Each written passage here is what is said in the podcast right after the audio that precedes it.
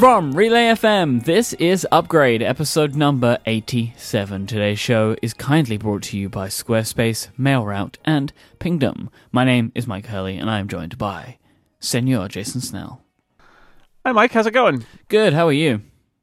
Good. You know, it's Monday morning. It's uh, for me, so I'm waking up. I'm getting, I'm getting into it, but I'm glad to be here to start my week with you. Thank you. It's a, always a pleasure, sir. And in our tradition of uh, continuing to advance the medium, we are going to be today having some guest follow up. So we have Mr. Scott McNulty with us today. It's it's afternoon here in Philadelphia, but Yes. Happy lunchtime to you. thank you. Um, we, we, yeah. So Scott was on a couple weeks ago, and we were talking about the Kindle Oasis, but we couldn't actually uh, give any hands-on perspective about it because it had, it, like like we did when we talked to Serenity for an entire episode about the Apple Pencil, and she didn't have one. Um, we we did an entire episode uh, about the Kindle Oasis, and we didn't have it, but we have them now, and so I thought that this would be a good way to start is with some follow-up with guest about the Kindle Oasis. So Scott, uh, oh, oh, this is a question, Myke. Myke, who doesn't care about Kindles, this is a question he's prepared for us. So, Myke, Oh. why don't you ask your question as an expert? Uh, Scott, do you like it? This these are the hard hitting questions Uh-huh. that I, I was not prepared for. This is what this is the kind of journalism you can only get on Upgrade. Uh, the Kindle uh, Oasis, I do like it. Um, uh, I uh, it is once again. Generally, I have this thing where the most recent Kindle is my favorite Kindle, and I think that that streak continues with the Kindle Oasis. Yeah, that, which is a good sign, right? That they're making things better. Um, in in some ways, I like it too. I was really. I was skeptical of this one. I don't know what about it. The, the idea that it was this, you know, well, they're doing the Apple thing. If we're going to make it thinner and lighter, and you have to get it with the with a case, and I, um, and then I opened the box, and I was kind of shocked at how small it was. Like I have in my mind, like what how big a Kindle should be, and it was a lot smaller than that. And the case, I pulled the case out of its little little uh, slip that it was in, and I thought, "This is it. This is, it's so tiny. Is, is was there a mistake? Where's the actual case? Because it's uh it's all very small and thin and light in a way that I, I I didn't expect. I don't know. I don't know what your reactions were when you picked it up. Uh, I was surprised by the size of it. I have a I have trouble um, visualizing sizes, so you know I can read the specs and I can see a picture with someone's hand next to it. But that still is meaningless to me until I'm actually can see it with my my own eyes and and hold it with my own hands. And it is surprisingly small, and the screen is the same size, so that's great. Um, and it's also very light, especially when you don't have the cover on it. Uh, although I think with the cover, it's still not very heavy. It's certainly Yeah. maybe maybe a tiny bit heavier than my Voyage, although I can't really discern the difference. Um, but yeah, and I was also pleasantly surprised to see in the little package there that the the cover and the Kindle came uh, in two different boxes in the same little box. Uh, so that led me to believe that perhaps in the future you can buy just the Oasis or just the cover. But I, I don't. That's just me assuming that maybe that's what that means. But it could just mean uh, it's easier to ship things that way. I don't know. There's a certain weirdness in offering a product that comes with another product. Like they're, it's very strange to me. Like the you buy the Kindle and it comes with the battery case. It feels like it's an option that they give you. It's it's kind of strange. Yeah. Um, although, so so here's one thing that I noticed in using it. Um, because they've made the main Kindle so much lighter and thinner, I think they've done away with some of the battery. and I, I just it's hard for me to tell, but the battery seems to drain on it when it's not attached to the case pretty fast, like faster than I'm used to with a Kindle. And I'm wondering if this was why it, they bundled it all together. Is that um, they? It's like, yeah, well, on, on its own, we really took a hit to battery life. But if you've always got the case around, then the case will supplement that battery life and give you back an extended range of it. Because I don't know if you noticed this, Scott, but it felt to me like every time I checked when I was just reading on the Kindle without the battery cover attached, like I could see it over like the course of a day. I could see the battery percentage go down, which never really happened on my older Kindles. Oh, I think that's totally true, and totally why they have the battery cover at all uh, in their quest to make it super thin and super light, which they have achieved. Good job, uh, Amazon. Uh, they had to, one assumes, squish everything into the little, uh, I'll call it the Kindle hump at the uh, on the side. I don't think Amazon calls it that. Uh, And so it has a smaller battery in the main device, and so it doesn't last as long. Also, something I didn't realize, um, but which Amazon makes doesn't hide it. Uh, this Kindle doesn't have auto brightness like the Voyage, so the Voyage will automatically dim or brighten the screen based on the the light in the room, which uh, is a feature I really liked. But I and I didn't realize how much I liked it until I was using a Kindle that does not have it, uh, which the Oasis does not have. And I think that also impacts the battery usage, especially for me because I keep it bright probably more than I should, and then you know it, it goes through the battery. Yeah, it, uh, it obviously they took out a sensor probably in order to make Mm-hmm. it thinner and lighter. They took out that light sensor. I never liked that feature because I would always find it ch- adjusting the light at a, at a weird time when I'd be like, "No, why are you getting dim? Brighter now, brighter." Well, it did have the problem where you would cover the sensor with your finger, and then it would be like, oh, you're in a completely dark room. Let me crank the, the brightness really down. Yeah, yeah, exactly. But I, you know, it's I, I just I, when they announced it, I, I rolled my eyes at the whole idea of. Uh, of uh, oh thinner and lighter do we really need that but having picked it up like the first time i picked it up i was like oh i see it now like i get i get it because although you would never call the kindle voyage or the paperwhite like a, a big heavy device they're small this is like it feels appreciably different. Like in a way, the Voyage didn't feel appreciably different from the Paperwhite. It was a little bit different, but it very much, you know, it was super subtle. The the the Oasis is remarkably thinner and lighter. Um, and even with the case on, it feels compact. But with the case off, um, it's it's and it's a pleasure. It's a it's a really it's really nice thing. When I picked it up for the first time, I thought, oh, I'm not sending this back. That's never that's never going to happen. Like this is a keeper because it is uh, it- it's so pleasant to hold it, and it's got the physical page turn buttons, which they they finally went back to. And uh, on the pictures, it was unclear. On like I don't trust Amazon anymore. I think about some of this stuff because they took those buttons off. It's like when they put them back and they were just silk screen things that you squeezed and it vibrated. I was like, all right, well, we'll see if those are physical page turn buttons. They're actual things. You depress them, they depress mm-hmm. the page turns. It's you know I know it's not rocket science, but they, they did a good job with that. They it, it, they feel good to turn the pages. And one of the things that I didn't think would impact my usage all that much, but it has totally made this device even better for me is the automatic uh, flipping of the screen. So when you move it from one hand to another, uh, and it just automatically flips, which is a small thing, but it's just like fantastic because the buttons are always in the right place. Yeah, every iOS device has had uh, an accelerometer to determine the orientation of the device, and no Kindle has had it. and for this, because they only have the page turn buttons on the one side, it's especially. Uh, especially important that they have this, the ability for you to flip the orientation. I found that I actually prefer it uh, in my left hand, which means that it would be upside down. I think in terms of uh, how how you would you would orient it, um, and it doesn't matter, right? And if I want to switch to the other other hand to turn the pages, I just flip it over and and it auto rotates, which is uh, uh, again a feature that seems very basic but was not present before. So it's Right. good to see that they finally did it. And the Kindle OS has had rotation built into it. It just did not auto rotate, so you could go into a menu and move it around, but that was just a pain. So, uh, Yeah. having having that auto uh, rotate is uh, super great. And I like Yeah. the cover itself. I didn't think I would like the cover all that much. I mean, I thought I'd like the battery part of it, and I do. Uh, but I actually like the. I don't know if it's real leather or not, but uh, I like it. It, it feels like a book when you're holding it. It, It looks does. nice. Um, it's uh, it, the the leather, the le- it's th- super thin. Um, one of the problem I had with a lot of leather cases in the old, like I, I had a leather Kindle case at one point, and it was it was thick and weighty, and this is super thin. It actually reminded me of kind of like the like the Apple Watch leather watch bands, where they're um, they're leather, but they're they're almost like papery, uh, thin and and sort of lightly textured, and it's a little bit like that. And then the battery on the back, you know, it's not one of these big wraparound cases. It's like uh, a battery that is the shape of the uh, of the indentation that's not the Kindle hump. um, The non-hump portion, I believe they call it. and it just magnetically attaches. So uh, at that point, it's it, it- it's a you know a, a bigger device with a with a little battery, and, and it extends the battery life. And I think I think one of the ways they want you to use this is they, it's the main Kindle has enough battery life that you can just carry it around without the case on it. But they'll figure you'll have the case around, and at you know at some point you'll store it in the case. At which point uh, the battery will just top up the battery on the device. And uh, another funny thing is you can't charge the case.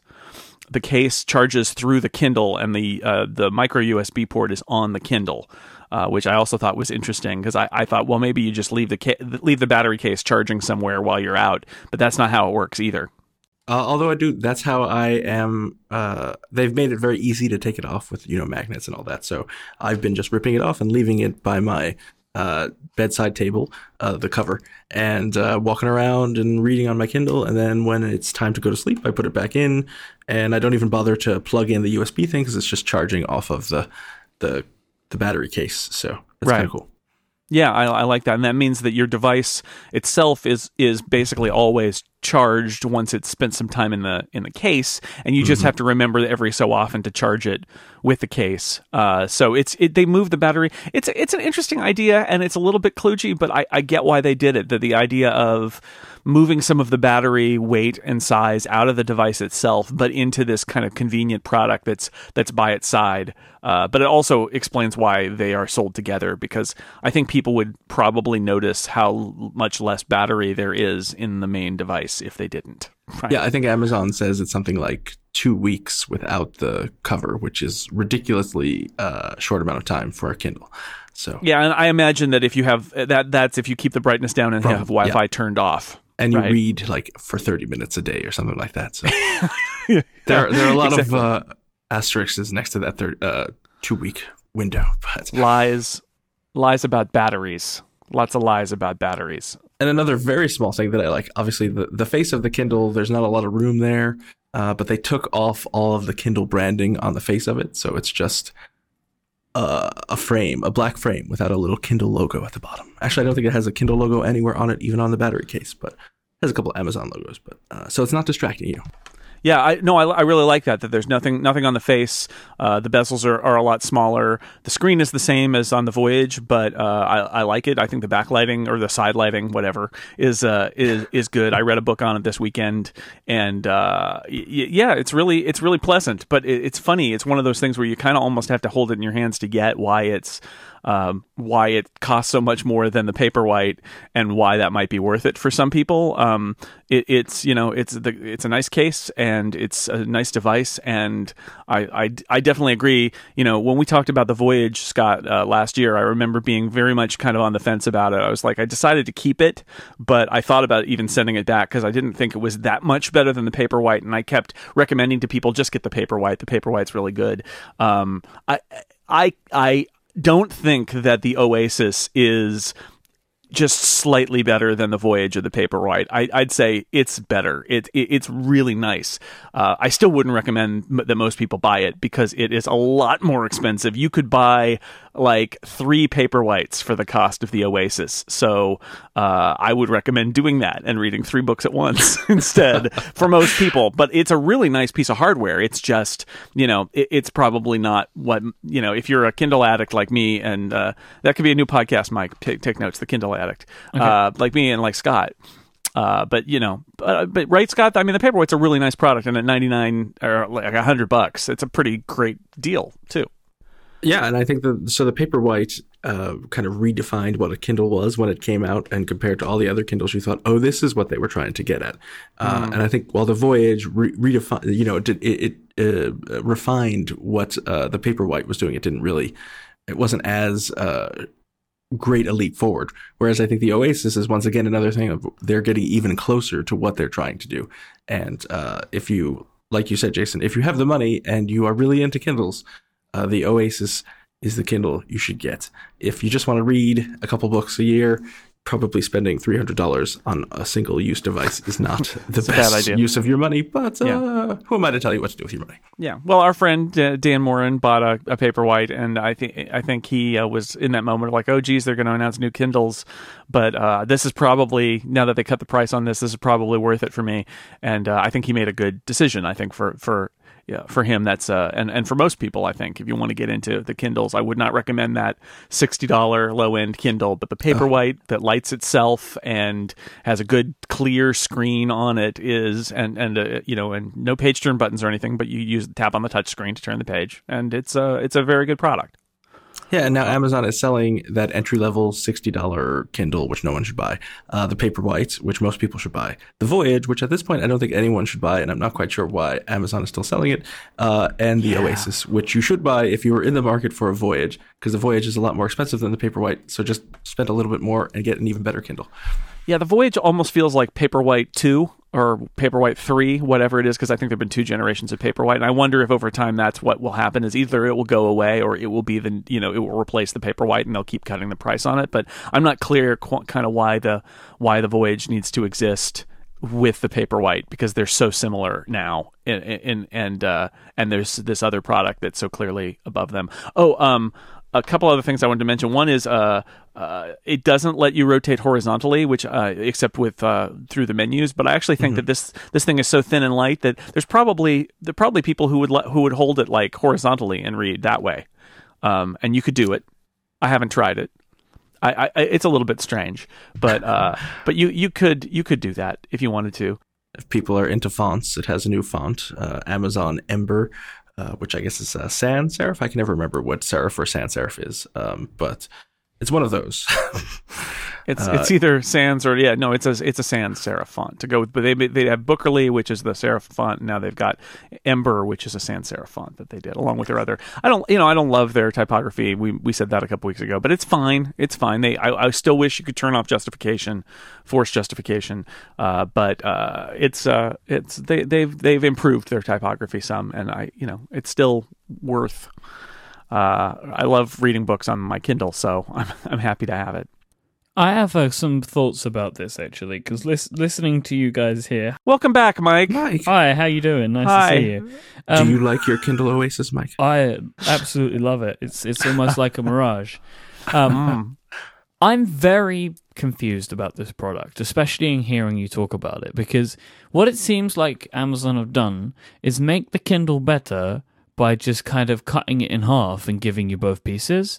But you seem really happy, both of you, about the fact that that's happened. Like, it just seems very strange. It's like we're going to take the battery life and the thickness out of the Kindle, put it uh-huh. into a case, give you the case, and then you think that we've solved the thickness problem. It just seems very strange to me. Like, and I'm not saying that you guys are wrong, but it seems like a very peculiar approach that I'm not sure many other companies could get away with. Like, if Apple came out and said, the iPhone is now as thin as a piece of paper. And it's great. It will last a couple of hours, and you'll just need to put this battery case on it that we're going to give you, and then you can get the regular day's charge out of it. Well, I think th- there's two very different use cases with a phone and a book reader, right? Yeah. And I think that the the weight of like I don't my phone does not need to be any lighter or thinner. I'm sure it will be. Um, but a thing that I'm holding in one hand for hours at a time while I'm trying to read needs to be as light as it can be. Uh, And I think that's what Amazon is going towards. And I put it down at night, right? So it doesn't matter. I'm not going to use it for those several hours. Whereas my phone, uh, I might use like it might wake me up or something. I don't know. My phone often does. My Kindle never wakes me up. So uh, two two points to the Kindle. I mean, this is what I mean about like the fact that maybe Amazon's the only pers- the only company who could get away with this, right? Because of the product that they make. Right. I think the the the e-reader market can get away with it because it's a very different device that's doing a different thing. Like if it was if Amazon's Fire tablets they did the same thing, I don't think they would be as successful with that.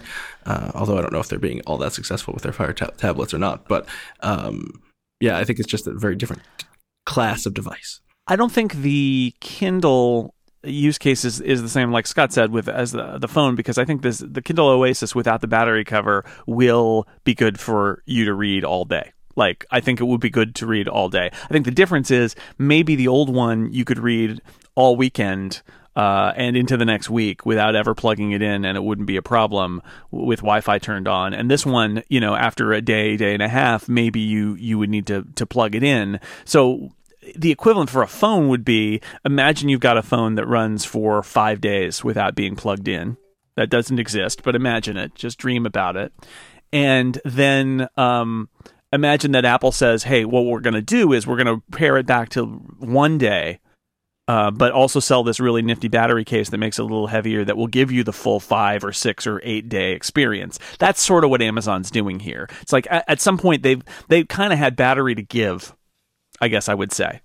Um, and so they get they they gave it and said, okay, here. Here, we made it thinner and lighter. It'll get you through, you know, a, a, a couple of days. You didn't need a week or two of battery life uh, all the time on just the device. But we also had this case that will recharge you so it's it's a little bit different because the the use case is different and because the Kindles have had way longer battery lives than than than an iPhone has ever had.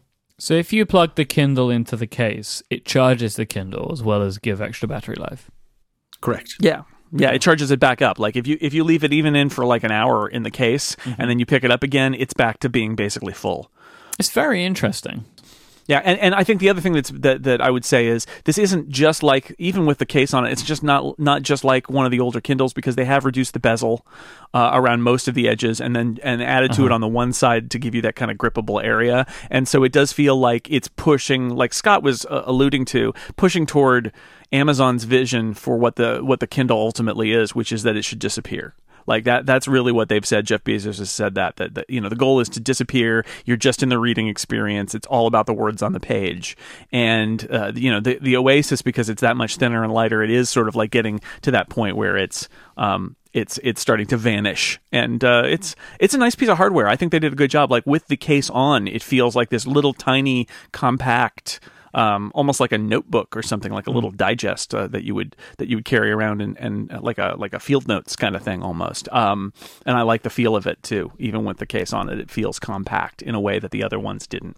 Uh, the only things that I miss about my Kindle Voyage are the auto brightness thing, which I already talked about, and the cover that I had for that, which was the Amazon origami thing, which would make it into a little stand, so I wouldn't right. have to. When I was like eating my lunch, I wouldn't have to hold up my Kindle like a savage. But now I'm back to holding up my Kindle. Well, now I just rest it against like a, a cover. So it's so light. I rest it against a feather, and it's fine. Uh, the other thing though that's weird amazing. about this, in like what you've mentioned, Scott, and kind of talking about the previous Kindles as well Amazon seem to not really mind too much about giving features and then taking them away when a product re- is right. replaced. It's very mm-hmm. that's also a very strange way of doing this stuff. Like, oh, we have a new, even better Kindle. It has some additional features, and so we've also taken some away as well. It's there aren't a lot of companies that do that you could argue that Apple used to be more like that, and now that Apple has become more successful, it's harder for Apple to take things away from yeah. their large. Not that they won't do it, but that it, it, makes it harder. And Amazon with this product seems very much in that space of being like, uh, you know, an artist who's like, no, you don't get that anymore. We have moved on. We've made a decision, and here's the new thing, and the buttons are gone. Just deal with it. The buttons are gone now. The buttons are back.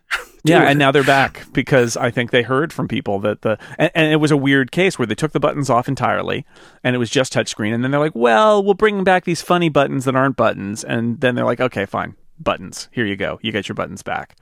Um, happy now. Yeah, I I am. Uh, although I, I, wanted to throw out one other thing, which is the the Kindle Oasis is two hundred and ninety dollars, which is pricey.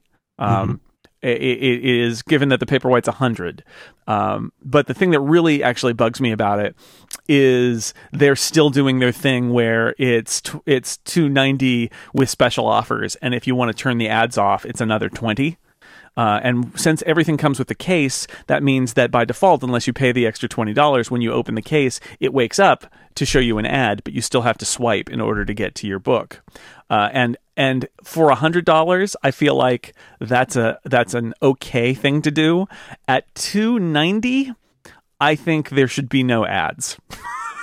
I, I, think I think having everybody have to pay three ten in order to remove the Amazon ads from the screen and have the experience that when you open the cover, the the book just appears. I think I think at some point they Amazon should kind of cut it off and say, you know this this you can cheap out by twenty dollars in order to not see ads is uh, kind of unbecoming of a product in this price range. But that's what they did. That jump should be a lot bigger. Oh yeah, you think so? If they're going to do it right, the gap between those prices should be way way bigger. Yeah, it's not like the special offers aren't bad, but I think from a usability standpoint, like if you're going to have a device with a cover that is this magnetic cover that automatically wakes and sleeps the screen, just like an iPad, iPad Smart cover would be, um, the the special offers really get in the way. Like they kind of wreck that experience by having the special offers in the way, in, in a way that um, that uh, and now every single one of these devices right now is shipping with that cover uh, which means they're all getting the special offers in the way unless they pay twenty dollars. And yeah, you're right, Myke. Maybe if maybe you put specials offers in and you offer this for two fifty, and it's a it's a fifty dollar or sixty dollar savings, then that's a little bit different experience. But for the twenty dollars with a with a two hundred ninety dollar product, it seems like a miscalculation to me. On the other end of this as well, it's, it's very surprising to me that there isn't yet a free Kindle with a Prime subscription. Well, I I think free is hard, right? Because because if you give something away, people will get it and not actually want to use it, and they, they do want to. I mean, the the base Kindle at sixty dollars is getting perilously close. Yeah, exactly and I do wonder if you know they do a, a special uh, for Prime members at some point where it's twenty dollars or something like that. I think we're going to get there where it's nearly free, not quite free, but nearly free for them. Right, and they do have uh, the Kindle Fire seven inch is forty dollars. Uh, so you know for twenty dollars less, you get a tablet that has a Kindle app on it. Uh, it's not obviously if you're going to get a Kindle e-ink Kindle, they are better for reading, but yeah. See, those prices are why I think it's surprising they have it done free. Because for for those devices for this they're they're basically free right? It's just it's just strange to me they just they don't just say hey if you want one let us know and we'll send you one. They always seem to send me one uh, but it's not free. Yeah.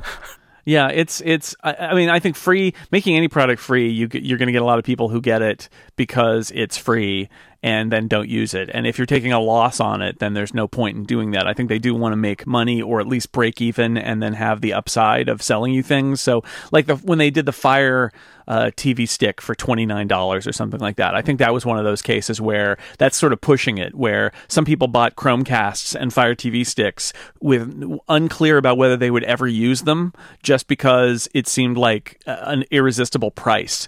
And, uh, you know, if you're Amazon uh, below a certain point, it doesn't make sense for you to give them away because you're not going to get that money back because people are just going to get them and then not use them uh, as well as they as you need them to. So uh, you know, free. I don't know. Although you're right, Prime membership. If you're a Prime member, saying you you know you you basically are eligible to get a free Fire tablet or Kindle once every two years at this base level, and we'll be happy to send it to you as a thank you. That that maybe that will happen sometime. I'm I, I, am a little surprised they haven't experimented with that as part of the membership deal. Yeah, I mean, when I say free, I mean like free for Prime members, not like free. free yeah, free everyone. with your paid subscription. Yeah, yeah. or they could know? do what they do with the Dash buttons, right? You pay them five dollars, uh, but that turns into a credit for your first right. Dash order. Mm-hmm, mm-hmm. So it's kind of like a deposit. Yeah and it makes you makes you try it out, right? It makes you want exactly. to use it, and then you find out whether you like it or not. That's all I've got about the about the Oasis, except to say, yeah, I like it, and I, w- I would not recommend it for most people because it is the high high end and it's got a high price, but it's a nice product. They're not wrong in in in uh, you know saying it's a premium product uh, that that uh, at that premium price. It, it, it's very nice. Most people should probably just buy the Paperwhite, but it's a really nice product. I'm very happy with it. It's uh, it's really quite pleasant. It is better than I thought it would be, and I thought it'd be yeah. pretty good. So, uh. all right, I think that's it for for our, our, our guest follow up. Scott, thank you so much for taking time out of your uh, of your workday to do uh, some guest fu about uh, the Kindle. My pleasure. Um, anytime you need me, just uh, turn on the Kindle sign and I will appear. Oh, yes, we'll shine the Kindle signal and Scott will appear. Thank you for, to Mr. McNulty for joining us today. And let's take a quick break, and then we actually have some other follow up to get into, Jason. Yeah. That's just between me and you, and of course, mm. the listeners too. This week's episode is brought to you by Pingdom, a new sponsor for the show. Start monitoring your websites and servers today at pingdom.com. You'll be able to get yourself a 14 day free trial as a listener of this show. And when you enter the offer code upgrade at checkout, you will get yourself a lovely 20% of your first invoice. Pingdom is focused on making the web faster and more reliable for everyone who has a site. And they do this by offering powerful and easy to use tools and services. For example, if you're a user of Pingdom, monitoring the availability and performance on your server, database, or website will be a breeze. This is taken care of by more than 70 global test servers that Pingdom own that will emulate visits to your site to check its availability as often as every minute if you need that kind of to the minute data. Developers know that websites are becoming more and more sophisticated and are often made up of several dependencies, and when one dependency encounters an outage, it can affect the whole website. So Pingdom will also make it possible to monitor the availability of key interactions on your site, such as contact forms, e-commerce checkouts, logins, search functionality, and so much more. Stuff breaks on the internet all the time. Every month, Pingdom detects over 13 million outages. That's more than 400,000 outages every single day. So, regardless of whether you have a small website or a complete buzzing infrastructure, this shows you the importance of monitoring the availability and performance of your site. All Pingdom needs is the URL you want to monitor, and they will take care of the rest. When Pingdom detects an outage, you'll be immediately alerted so you can fix the error before the downtime will affect you. You don't want to be caught out when someone wants to access your site, so you need Pingdom. Check it out today, and you'll be the first to know when your website is down. Go to pingdom.com for a 14 day trial and use the code UPGRADE at checkout to get 20% off. Thank you so much to Pingdom for their support of this show. So, Mr. Snell, Yes, sir. let's get back into It's just you and me. our follow up. So, uh, we had a great email from Ryan who was talking to us about a potential reason for the Apple car and its existence from uh, what we were talking about last week. And Ryan said, Wouldn't designing a car be like the ultimate challenge for Jony Ive? Surely he would jump at the chance to want to do this and might be kind of helping spearhead the project. For him to do cars, what for him to do to cars what he did for phones, computer design and things like that would kind of put him, as Ryan says, in the Mount Rushmore of design. After his hand in designing the new Apple campus, quite literally the car is the only thing he has left. Well, uh, that's probably true. Although um, you're not gonna hire hundreds of people or thousands of people and spend you know a billion dollars just because you want to keep Jony Ive engaged. No way, but I mean like he might be there helping push it forward, right? Sure, sure, and he's probably uh, if he's involved in this, I, I would assume he would be involved with this, and then he's probably working with a team of designers who have uh, some, some background. I know that he loves cars and drives a Bentley and all of these things. Um, Bentley, by the way, so I'm not a car guy, but I see I see pictures of Bentleys and I'm like, wow, that's one ugly car. But I don't like okay, Bentleys either. yeah, they they seem really horrendously ugly to me, but Jony Ive likes them, so okay. Uh, sorry, Bentleys, Bentley owners out there. Uh, I'm sorry. I like to apologize, uh, but I don't like them. They're ugly. So uh, yeah, I don't know. I mean, sure, I'm sure Jony Ive would uh, would uh, love this. Um, Although Ryan also says after the new Apple campus, this the car is the only thing left. Uh, I don't think Jony Ive designed the Apple campus. I think there was a wor- world famous architect who designed the new Apple campus. Well, he's had a big hand in it. Though, I'm right? sure, and the materials on the inside and all that. I'm sure he's been involved, right? But it, it's I, I think not at the level like he designs hardware. Yeah, because I think that that profile kind of spoke about him really being involved in it, right? Like, was it in the New York Times or something? Do you remember that big, big Jony Ive profile? Yeah, sure. I think I think that's where that might have come from, whether it's true or not, like as to how much involvement he actually had. Um, but they were really know, kind of uh, talking about that. I'm sure, but he's like, uh, you know, he's part. He's one of the clients. Uh, you know, he he's the client. But there is an architecture firm that's building the thing, and I, I don't. I think it's, but that uh, probably a lot of what Jony Ive does these days is at that level of remove, where he's, you know, he's looking at the big picture of a lot of stuff, and then maybe he's diving into very specific things, and perhaps the car is a place for him to play. I feel like, I feel like the design of the shape of the car, while I don't want to say it's not important to Apple doing a car, but I think I would say it's not the most difficult thing about Apple doing a car. So, um, yeah, I, I guess I would say to Ryan, yeah, um, it, it's interesting to think about Jony Ive doing this and having it be an interesting challenge to keep him engaged at Apple. Um, I, I I don't dispute that.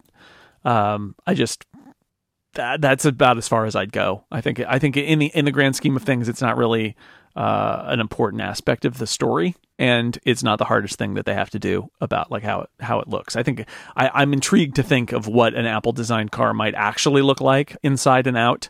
Uh, that that that intrigues me, but I feel like there's just so much more to the story than just that. That that that's sort of how I approach it. You wrote a big review thing about? Uh, USB interfaces for audio work. Um, can you talk a little bit about this and why you did it? Uh, yeah, I tried uh, to deal with the fact that we have. Uh, I get a lot of questions about like what microphone should I use. Like I'm I'm a podcaster and I'm looking for a better microphone. What microphones should I use? And we've talked a lot about uh, you know there are USB microphones where you have a microphone, you plug it into your computer and you use that. And the the, the like Blue Yeti is one of those, and there are a bunch of those. Uh, and then there are the XLR microphones, which are traditional, more traditional microphones. They've got a big, thick cable, and then you plug those into a USB interface, and that is what goes to the computer and converts the audio signal into something that the that's a digital signal that the computer can understand. And I didn't have enough experience with the low cost uh, audio interfaces to make any recommendations there, so I bought like five of them that were $150 ish or below and uh, tested them and basically came up with uh, a recommendation of what I thought the the the right one to buy is if you are looking to go to an XLR, a low cost XLR interface right now, and the Tascam USB uh, two x two for I think it was streeting at 119 when I when I wrote the story is uh, is the one that I like the best. It's super kind of heavy industrial feeling, which I, I, like. I don't love the design of it, but I feel like it's the best in terms of uh, the it and the PreSonus Audio Box two two were um, were the best in terms of the sound quality and. Uh, the Tascam has the headphone jack on the front, and the PreSonus has the headphone jack on the back, which I do not understand.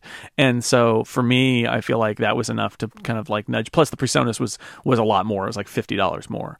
Uh, so the Tascam is the one that I like the best. But I feel like right now, um, Oh, and I use the those microphones that Marco really likes that are the twenty dollar knockoffs of the Shure microphones, and I, I, found that one of the problems with them is that they're really prone to interference if you get it near a a source of interference. So if you're like, like a cell phone or something, or a computer, right, and, and, like if you're right next to the computer with those microphones, they put out they they, they are very noisy in the way that the Shure microphones aren't.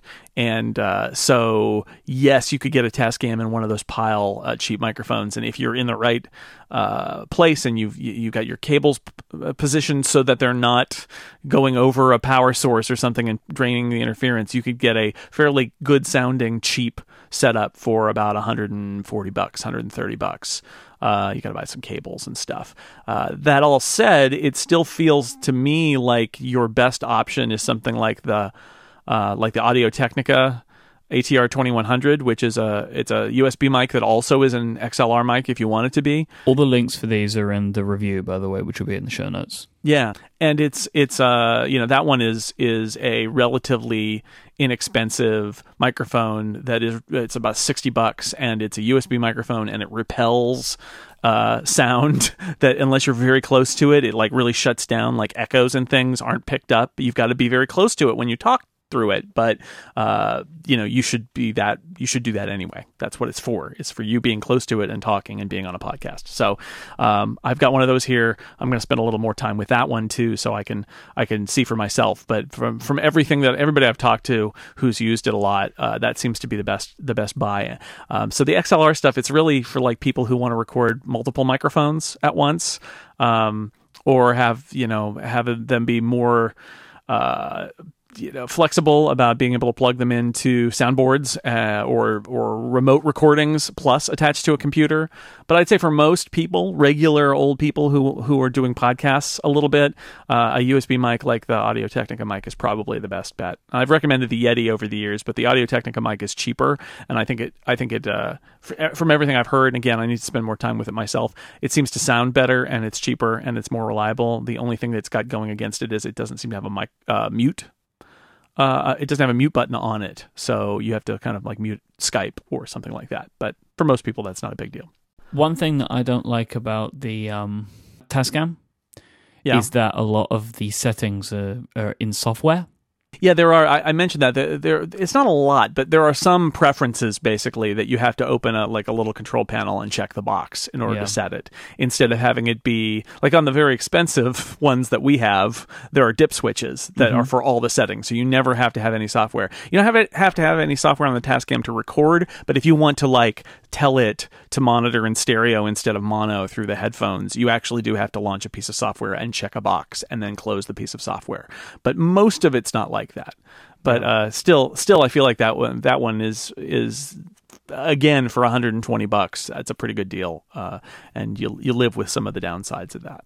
Yeah, I mean, look, if I'm paying $120, then like if the software dies after two years and I can't change settings anymore, like I've not blown a lot of money. Like if I was, you know, something like the the USB pre, which we use, which is what like 600 bucks. If that was software configurable, I would never buy it. Um, but I, you know, I it, it's just a bit like ah, I really wish that it, this wasn't the case. You know, like it's, it's just like I, I really would much prefer to have all of the settings be physical as opposed to software. Yeah, I agree.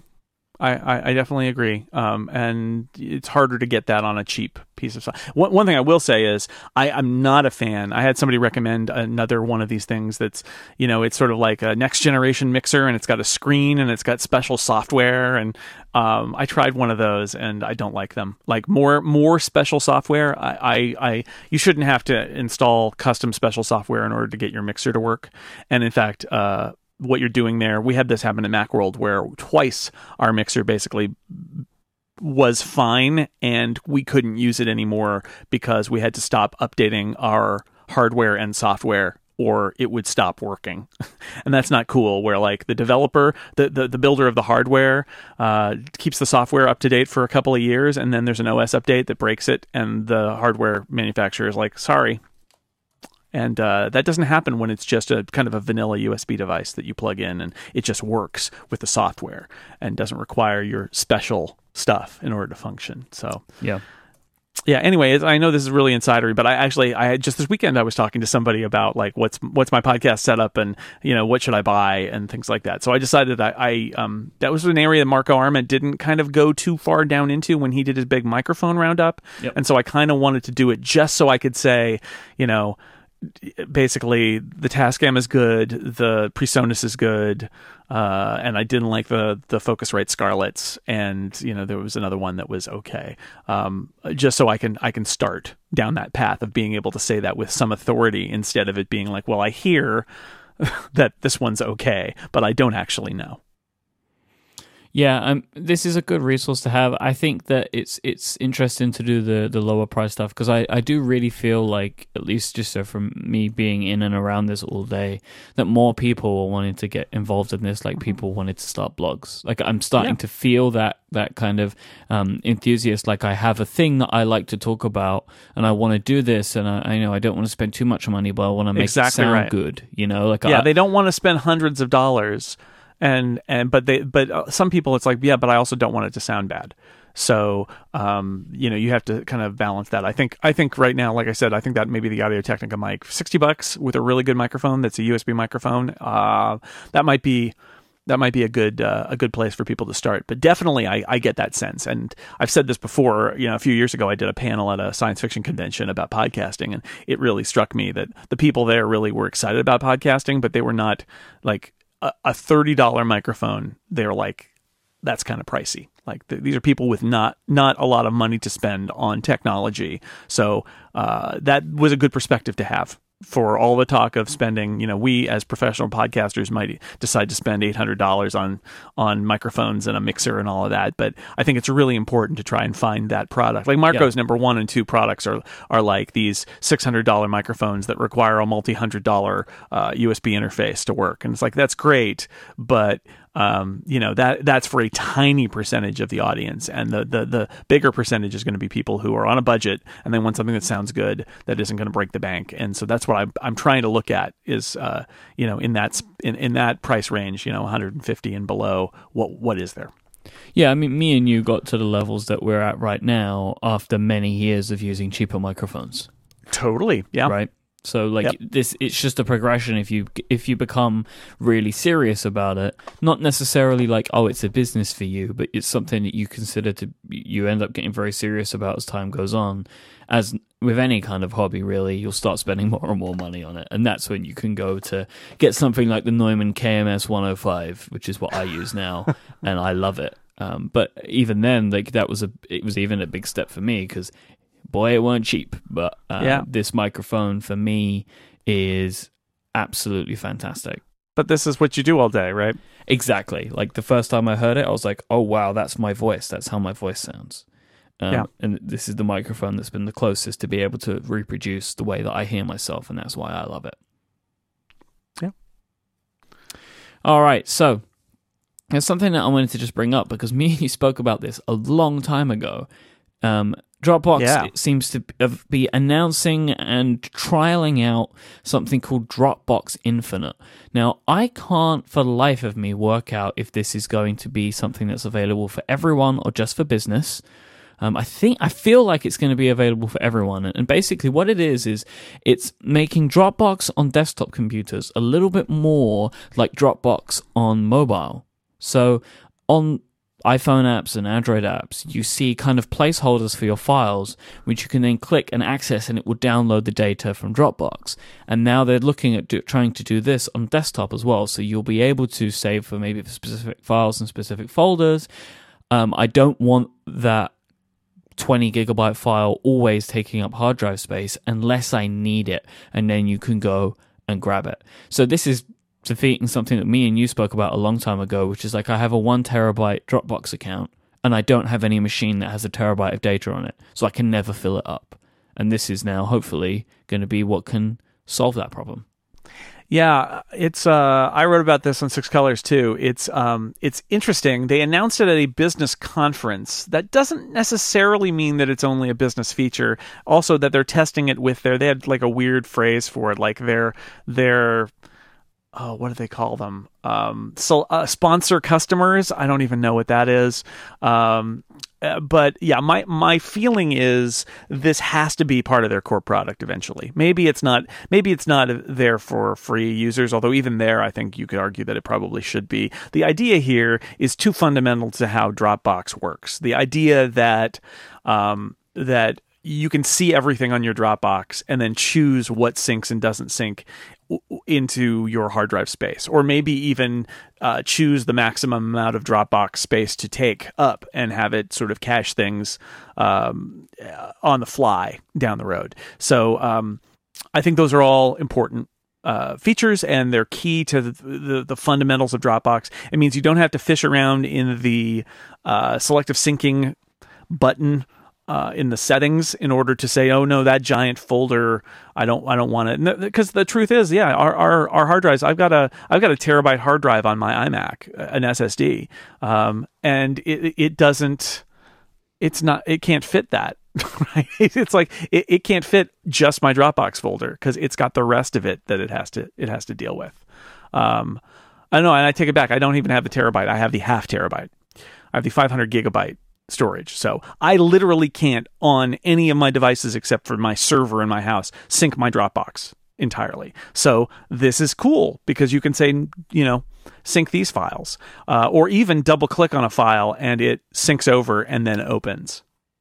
Um, so it's smart. And uh, I, I went down, there's a Hacker News thread from somebody who used to work at Dropbox who said that it's a very smart feature, that he thought that it was, um, even at the command line level, it does the right thing.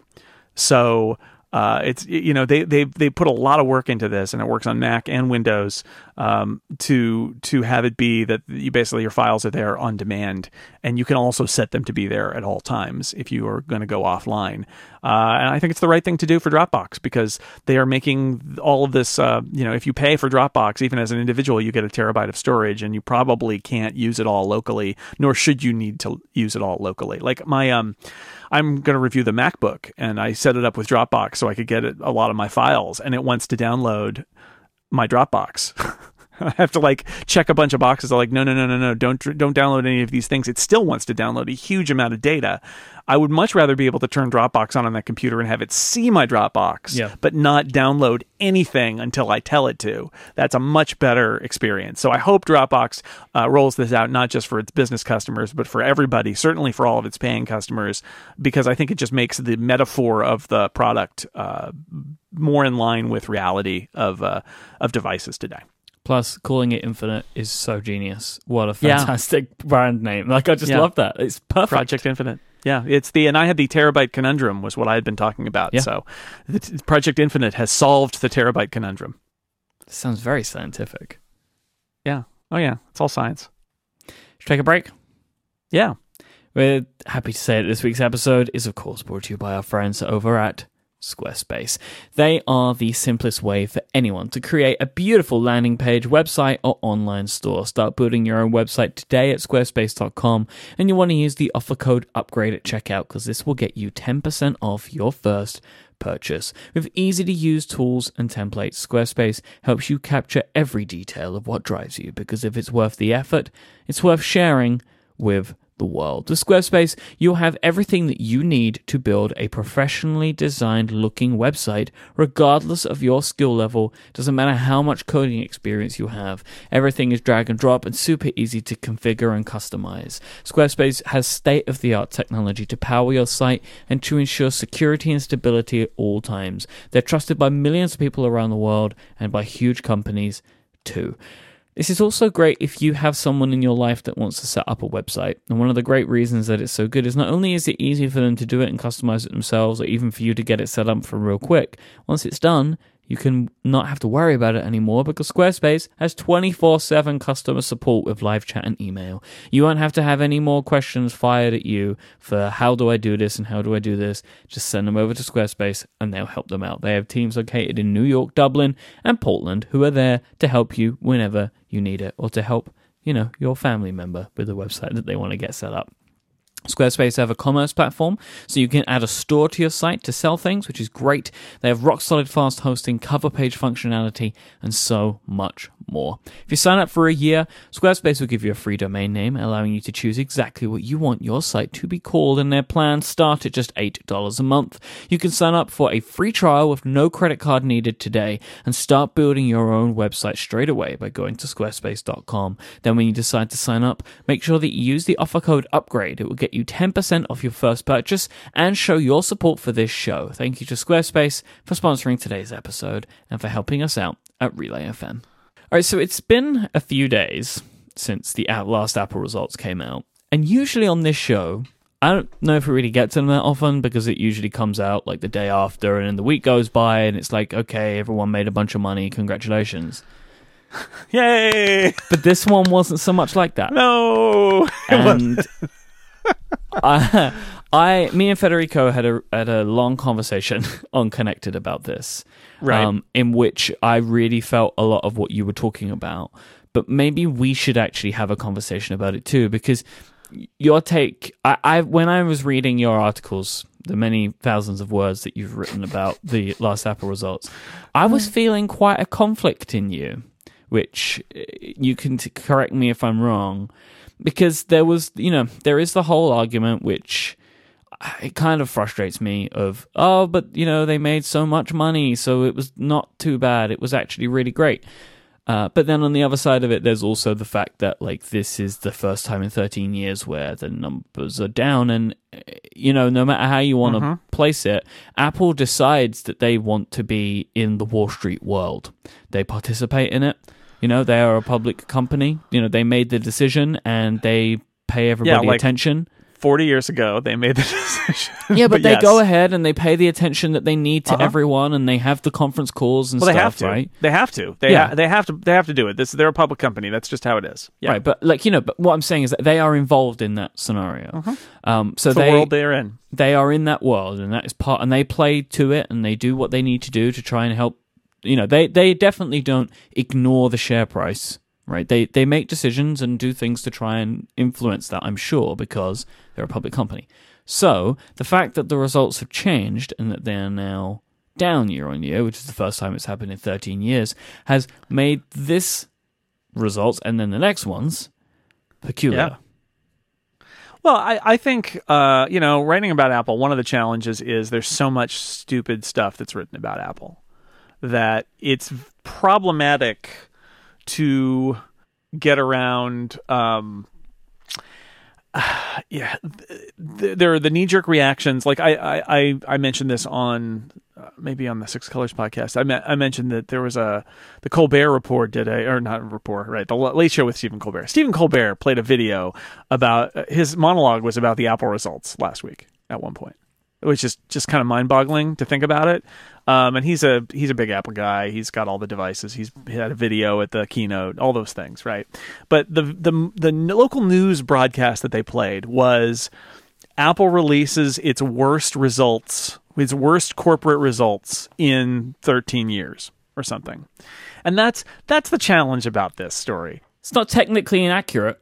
No, no, it's wrong. That is that is the wrong statement because because that is making it about second level. It's about growth, right? No, actually, Apple released its what fifth most profitable quarter, Ah, I see what you're saying. Yeah. eighth okay. most profitable quarter. Their it's their it's their worst result in like six quarters in terms of profit, in terms of revenue. The only thing it's the worst in 13 years is year over year growth. Uh, and this is the challenge of writing about this, right?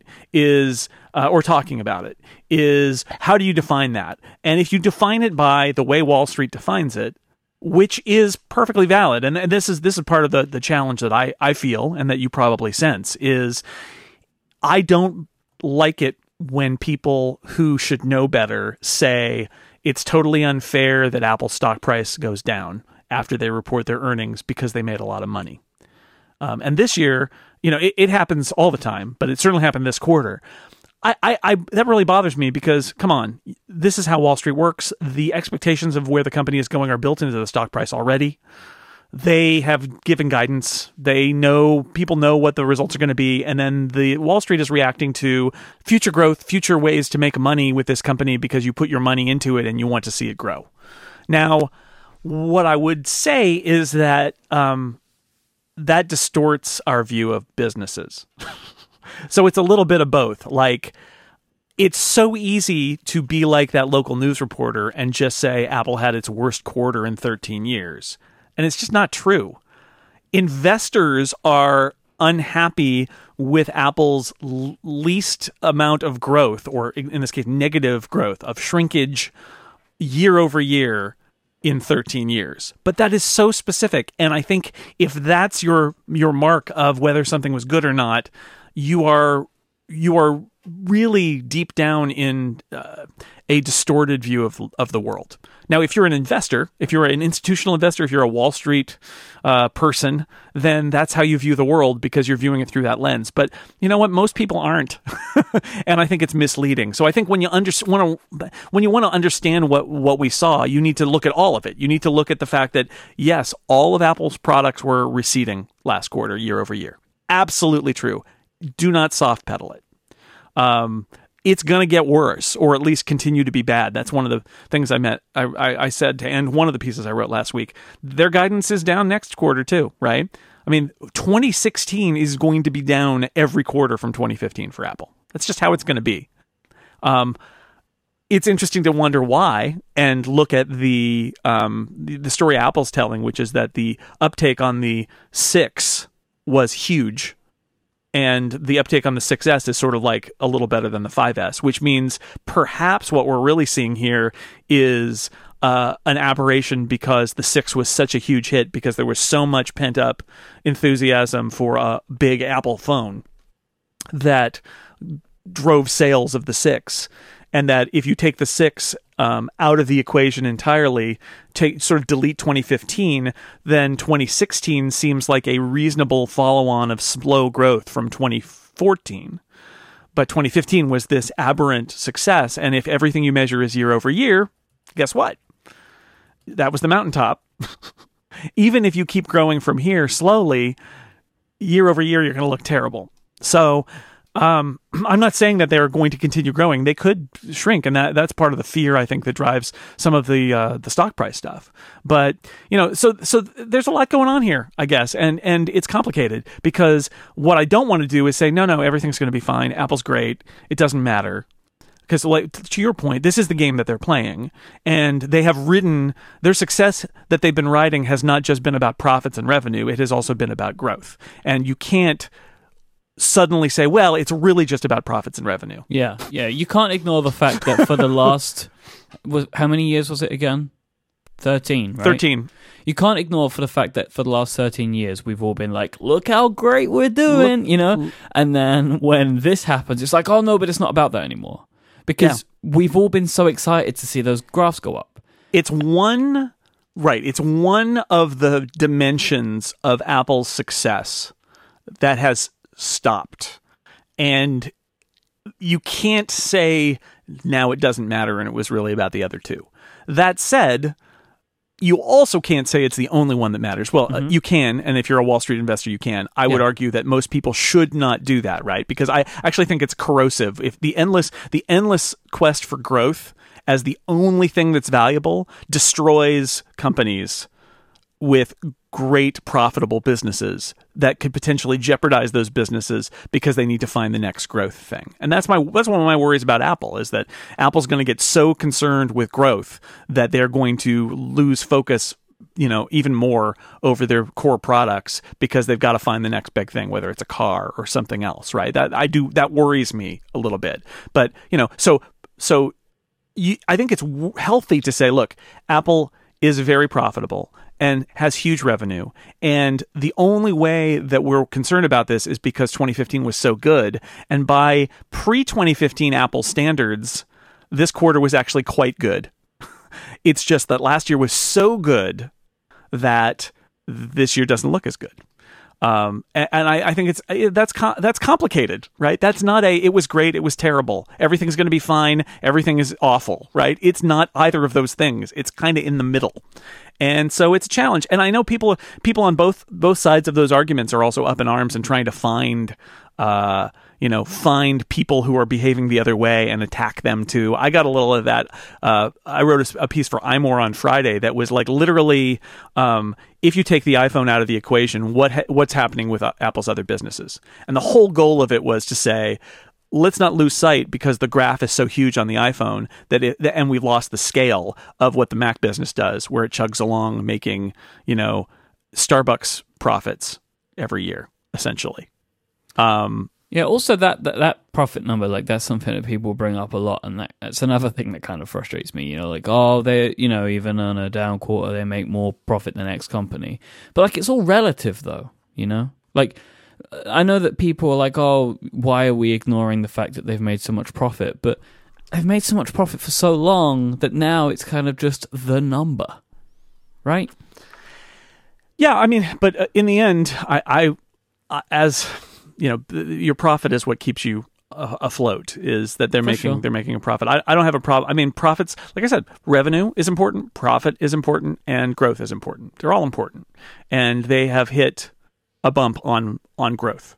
But they're still profitable, and that that's you know it leads. I think one of the issues is it can lead to a narrative that like Apple's in trouble, which is funny because Apple's not in trouble. Apple has really shown no signs of trouble. The only trouble Apple is in is with investors who wanted to have continual uh, huge growth percentage every year.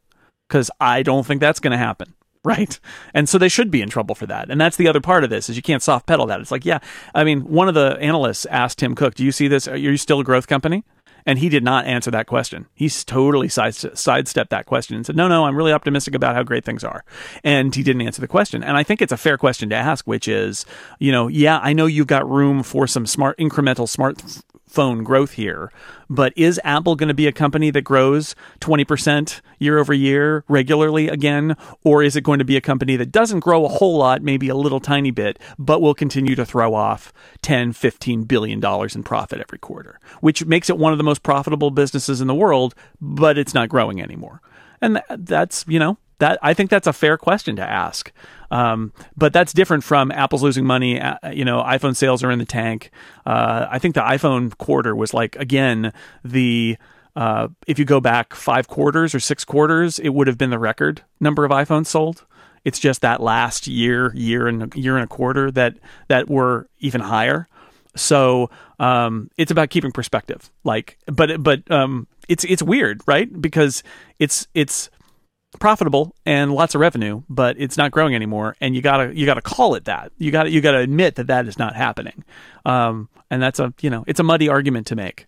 Um, there was a lot of other interesting stuff, by the way, in the in the in the numbers, which is why I wrote so many stories last week about it. Because you know, beyond the big picture of like, oh no, they lost, you know, they they they failed to grow year over year for the first time in 13 years. Absolutely true.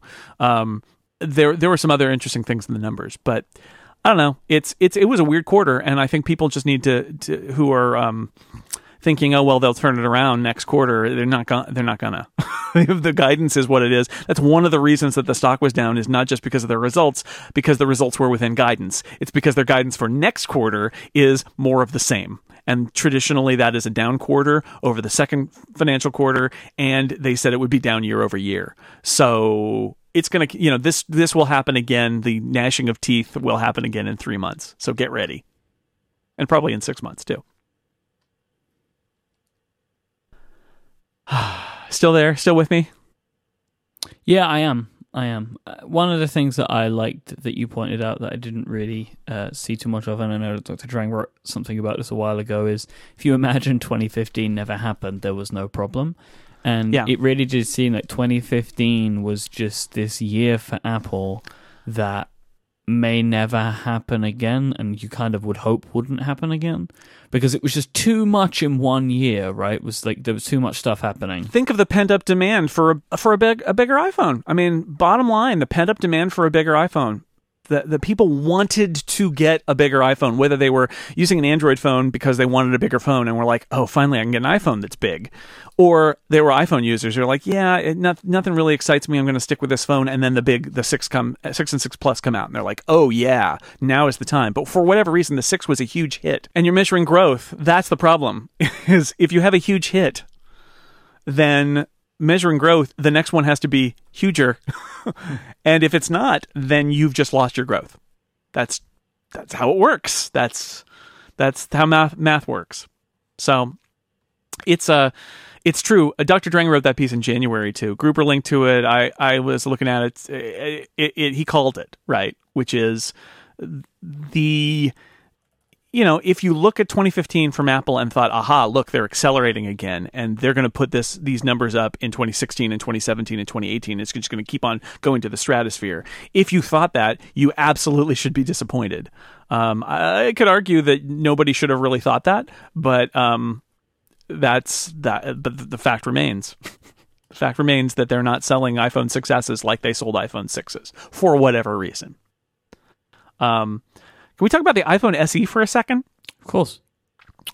I thought this was really uh, one of the fascinating things about the uh, about the the call was the iPhone SE, uh, the call with analysts because the, so when's the last time that an iPhone was like unable to be purchased because it was oversold? Like the last couple of years, they've gotten really good at making lots and lots of iPhones so that they could fill the channel. But the iPhone SE, they can't make them fast enough, which I, I find interesting. I feel like there has to be qualification though, because how many did Apple expect to sell? Because if they didn't expect to sell a lot and they've sold some, then it's a different scenario, right? We don't know those numbers. I think that's why it's interesting, though, is that they copped to it in the call. They said, We didn't expect this much demand for the iPhone SE.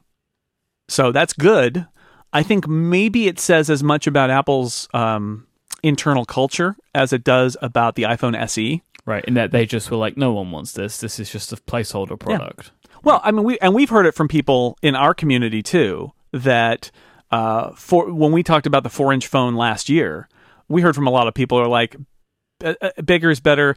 You know, iPhone people a little less than people who have more exposure to Android, but the on the Android side, the the point of pride of having gigantic phone sizes especially when the iPhone didn't have them, was like part of the culture. And and and and on tech sites, you would definitely see it like bigger is better. Bigger is always better. And the iPhone SE goes against that. It's a, it's not it's not bigger.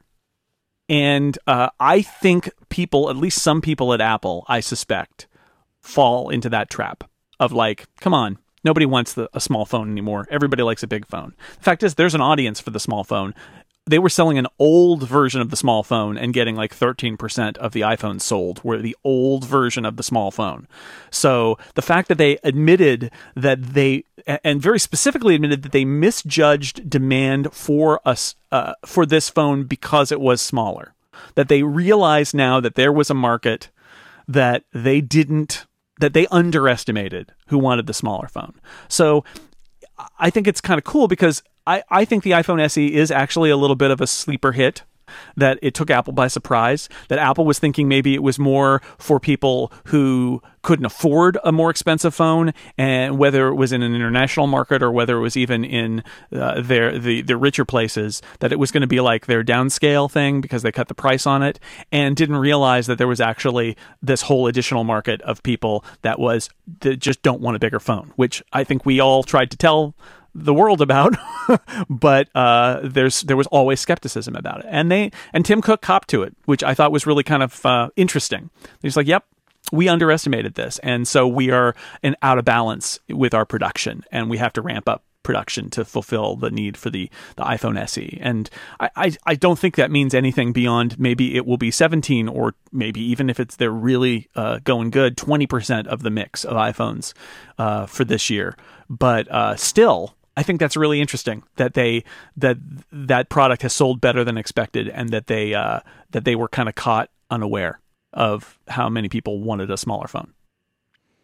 So here's the the other part of it then, right? We have been expecting that this will be the product that will remain for many years to replace the 5S. If the demand is this great, may it encourage Apple to update this phone more frequently? Wouldn't wouldn't surprise me. Uh, I still am imagining this is on a two year cycle, but who knows? Um, I think one of the one of the challenges everybody faces, and this was another question that came up that I feel like Tim Cook didn't have a good answer to on the analyst call, is uh, sticker shock. Is the idea that people are are uh, especially in in countries like the U.S. where we used to bury everything in a two year contract, people are seeing the actual prices of phones now, and is that going to lengthen the amount of time between purchases of phones? Um, and uh, so that's a question of like, do you really need a new iPhone SE every year, or is every other year okay? Because the the the speed of the iPhone 6s and the features of the iPhone 6s are going to be fine in a year. No, they won't be the same as the seven, but they're close enough that it'll be okay.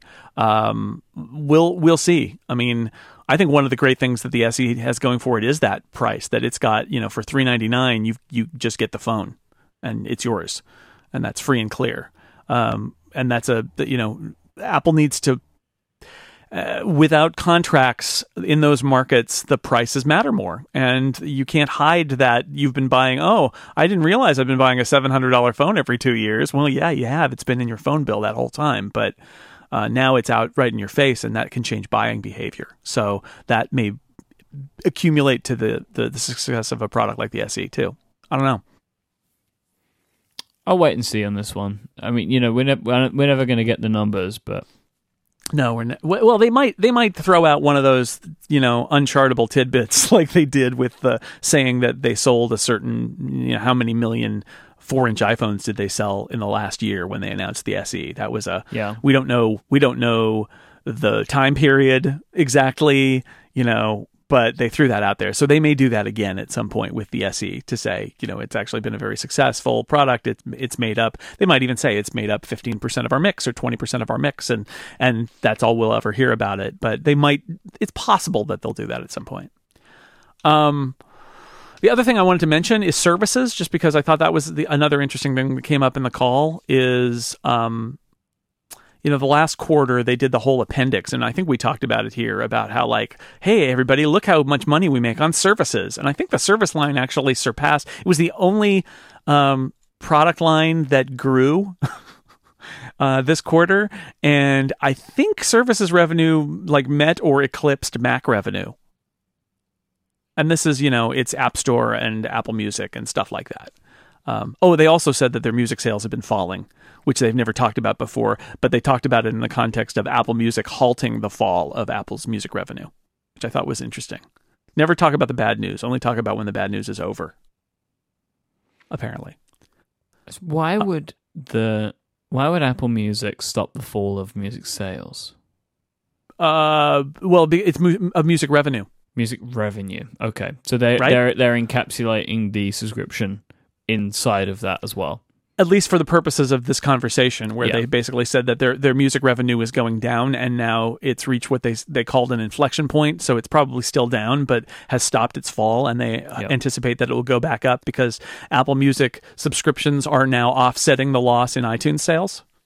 Well, um, you know, like the yeah. services thing is where they have to go next, right? It's like you, you potentially, you know, with with a bunch of caveats, Apple have sold iPhones to the maximum amount of people that will want to buy them, right? That's kind of what the numbers would suggest, right? If the growth Yeah. on the iPhone is stopping, then they everybody that wants one within reason has got one. So now, how do you make more money out of those people? I think that's the next question that they're looking to answer. Apple Music is one of them. Uh, Apple Video might be another one. You know, and they, they're going to Maybe. maybe more stuff with the App Store um, and and then you can carry on from there because you have these uh, money making machines in people's hands. Uh, how do you squeeze the money out of them? Yeah, I mean, Apple would would say that they still have room for growth, that they're seeing record numbers of Android switchers, and that there are, are markets that they are growing in that they ha- that they like India, where they have not been in before, and that they feel like they can make an impact. And there's some skepticism among people who know that market about that, but um, it's uh, yeah. It, the thing that I l- am intrigued by about this whole services thing is when they brought this up last time, I I really felt like uh, it gave me the the the heebie-jeebies a little bit. It made, made me a little concerned that what Apple was saying is we're going to nickel and dime you, that we're gonna we're gonna scrape even more money out of all of our existing customers and find ways to do growth there because that's all we can do now to find growth. We're, we we need to find growth somewhere. We're desperate for it. iPhone sales are are slacking off in terms of growth, and uh, so the way only way we're going to grow is to just pull more money out of every single iPhone user, and that leads to a bad place potentially, right? That leads to a place where you know what they're selling you is kind of an empty box, and then you get it open and it starts asking you buy this, buy this, buy this other feature, you know, in-app purchases for OS features or whatever, right? Um, and that really reduces the user experience. That makes it that's that you know Apple's supposed to be this maker of a premium product. You should be paying for the product and get a good product. And then if there are additional services you want that should sort of like that you should naturally flow into them and not have them throw up a big barrier that says, you know, nope, you really need to pay for this thing even though you thought that you should get that for free. Um, and somebody I- I've been thinking this all along, but somebody else uh, called them on it. Um, Steve Milunovich of UBS asked on the phone call, um, "Is it a driver of earnings, or is it more about creating ecosystems to support the hardware?" And uh, that I, that was a question I had. So thank you to Steve Milunovich for asking it. And Tim Cook's response was the most important thing is the customer experience. Overwhelmingly, overwhelmingly, the thing that drives us uh, is to uh, embark on services that help become part of the ecosystem. And that in doing so, we've created a profitable business that grows. So we wanted to call it out. Um, and I felt like that was exactly the response I wanted to hear because what it, what it was is Cook saying, "Look, no, what we're not saying is that we're going to keep cranking up services revenue by nickel and diming our customers. We haven't changed our philosophy there. We we made a, this a big deal because it's growing a lot, and we want to." We want to show that off, but we're not we're not expressing a shift in strategy to try to squeeze more money out of our existing user base. Now, you know, maybe they will anyway, but uh, he said the right thing, and I, I'm, I'm taking some encouragement from that because I was a little worried that this is one of those cases where, well, if Apple really is trying to drive go- growth, would they compromise here? Would they compromise and start making the products worse, essentially, unless you pay? Well, I mean, you know, there there's some grumbling in the chat room over this, and, and I see it. Like, if you're not an Apple Music subscriber, the Music app really tries to make you. Yeah. one. I know it keeps it keeps uh, pu- putting it right in your face. It is it's really annoying. And you know what that is? That's big company mentality. You know, it's like the, the the person who's got the target, and they decide to keep prompting you about it. I mean, that's Yeah. why. Look, I'm not worried. I'm not running for the hills, but hearing things like that and seeing things like this, this is how these things tend to roll, right? Like company needs growth. Company decides that they have service. Company needs to sell service, so they keep hijacking parts of their uh, software to show the service to you.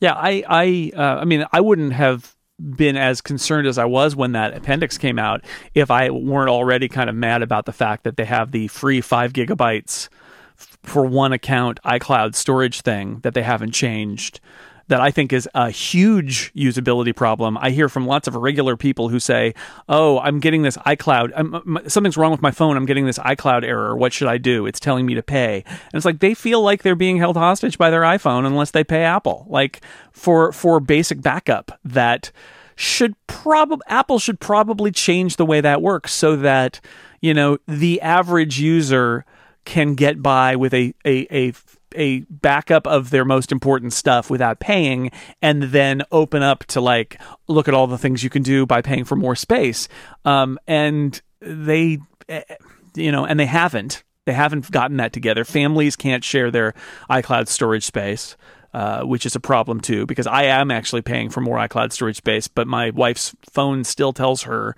that she needs to pay for more backup. And I'm not going to pay Apple again for storage space that I already have, right? So she just gets those errors and I try to manage her backups or back her up to a computer.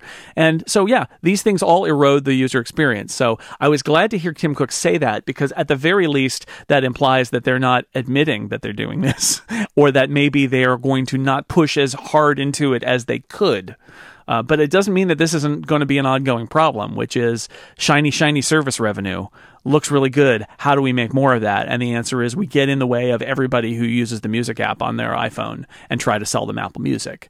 And we get, you know, and we we throw up a, an emergency scary dialogue box about failed storage, uh, ba- failed uh, amounts of uh, failed backup because of uh, uh, not having enough storage as a way to upsell them on iCloud storage space. That's not, you know, that's not a good user experience, which is what Apple should be focused on. I don't, I don't, uh, I have no problem with Apple charging for services, right? I mean, I think that's only right and fair, but it's a tough line when you're selling a, a premium bit of hardware. That is a tough uh, place to draw a line of what is enough and what you know when, when, are you nickel and diming somebody or when when are you giving them a generous amount for their big purchase and then offering additional add-on services. And yep. and in some cases they are not drawing the line in the right place. And that that's my concern. Yeah, like how far away is the Apple Music ad from Kindle with special offers? well, yeah, absolutely. Um, yeah. Mm-hmm. That's well. That's that's. It's funny that it's come back to that, but it's the same thing, right? For a premium product, certain kinds of requests seem inappropriate and and lead to a bad user experience. And I would say, yeah, in terms of the Kindle Oasis, paying three hundred dollars for an e-reader and opening the cover, your leather cover of your super mm. thin, fancy e-reader, and seeing an ad that you have to swipe every time you open the cover. I think that's a user experience problem. It's not. It's not whatever you're charging for the, to turn that off. It's like it's don't do that. Just raise your price and turn it off because you you your product is is not that's not appropriate for that that kind of product. And so yeah, it's it's going to be a challenge for Apple because that services revenue is certainly tantalizing, right? So we'll see where it goes. But I I what I didn't hear Tim Cook say was, "Oh yeah, Steve, you know this is a new direction for us. We're very excited to increase revenue per user. Uh, we've got lots of great ideas of ways to get more money out of our existing user base. We really think that this is one of those assets that we can monetize in order to make uh, to to to really reignite the growth engine. And so you can look forward in the forthcoming quarters to more announcements from Apple about ways that we'll be able to charge our existing users for more of what they need out of their iPhones." But on the flip side, he did say this is our first subscription service, and you can yeah. look at that on whatever way you want to look at it. Well, I think Apple offering more subscription services if they have value and if they don't get in the way of the existing product is perfectly fine. Yeah. I think that's great. Mm-hmm. But that's the trick. Yeah. This is a brave new world. It is different. It is different and that, and you know you see Apple trying to figure out what's their what's their business now. Are we going to do Are we going to do cars? Are we going to increase services revenue? How do we do all of this? And that's uh, again that's you know that's why I thought that the numbers last year last week were interesting. Not just the questions of what grew and what didn't grow, but uh, and we didn't even talk about the iPad, which you know my my my joke about the iPad figures is I feel like they haven't hit rock bottom, but uh, the iPad can now see the bottom, so it'll you know it's still going to hit bottom next quarter probably maybe, but uh, Tim Cook was optimistic, strangely optimistic as he always is about the iPad, but in this case what he said was next quarter will be the best year over year compare, which is you know jargon, but uh, of iPad revenue, but that they would still be down on units. So I don't know what that means, Myke, other than to say that I guess what they are saying is that iPad year over year revenue decline will be in single digits, which will be the best in a couple of years, and that uh, they'll they'll be down on they'll be down on units, but not way down. So it's like the bleeding is stopping. My imagination in that is that the iPad Pros they make more money from maybe if they also count the pencils and the keyboards in there too. You know, Yeah. They might be making more money per unit on the iPad Pro. Yeah. But it doesn't fill me with a lot of optimism um, to mean- think I mean- that we still haven't hit the bottom of this product line. How how many ways does he qualify that? Right? It's like our best year over year comparison Yep. in terms of revenue. Yep. And then meanwhile, elsewhere, the guidance is, yeah, units will be down. Yeah. So The fact that you know, he's going that far and stretching it that far tells me that the use is still not good. you know. Otherwise, he'd just say like I'm bullish and it's going to be a great quarter. Like, but he didn't say that. Yeah, I mean, I, I think I, this was his his corporate way of saying, um, we, you know, we think we are seeing the bottom without saying it that way, which is like this is good news. But just as we we said earlier that uh, defining the worst quarter based on growth maybe is not entirely accurate. I think saying that the iPad is turning it around when what they're talking about is the reducing the rate of decline also is not really turning it around, right? It's slowing the descent. It's Turning n- it around is increase, not Yeah. slowing the bad stuff. Yeah. So, like I said, I think it's still waiting to hit bottom, but you might be able to see the bottom. Like, oh, what's that down there? Thump, right? Uh, they're, they're, they're, they haven't thumped yet. They just they're just seeing like maybe there's some uh, some some uh, a floor down there that they're gonna that they're gonna hit. But you know, Cook is really good at this because in um, uh, just as an aside, in in uh, a segment of the column out about mainland China. Um, he did this incredible bit of legerdemain where he's like, well, we're down 26%, but in mainland China, uh, you know, as opposed to the greater China region that we reported, we were only down 11%. And if you take a constant currency basis, it's actually only 7%. And if you really look at sell through, which is totally the most important thing that we do, it's really only down 5%. And like in three sentences, he went from, he took it 26 to 11 to 7 to 5. And then I don't know where he goes from there. Like, but yeah, in terms of shiny happiness, we were way up. So we're up.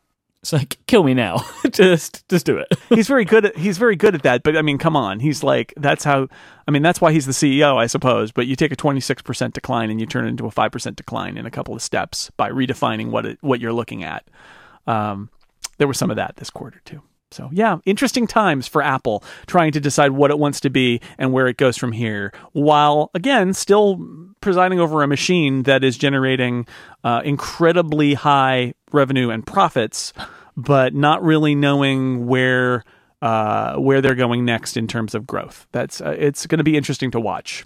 And the usual suspects will still freak out and say that Apple is falling apart and it's terrible and it, doom, doom, doom. Um, but it's also wrong to say everything's fine because you know they are at a crossroads here. So it'll be interesting to see what happens next. Let's finish up with some Ask Upgrade. Jason, who sponsors Ask Upgrade this week?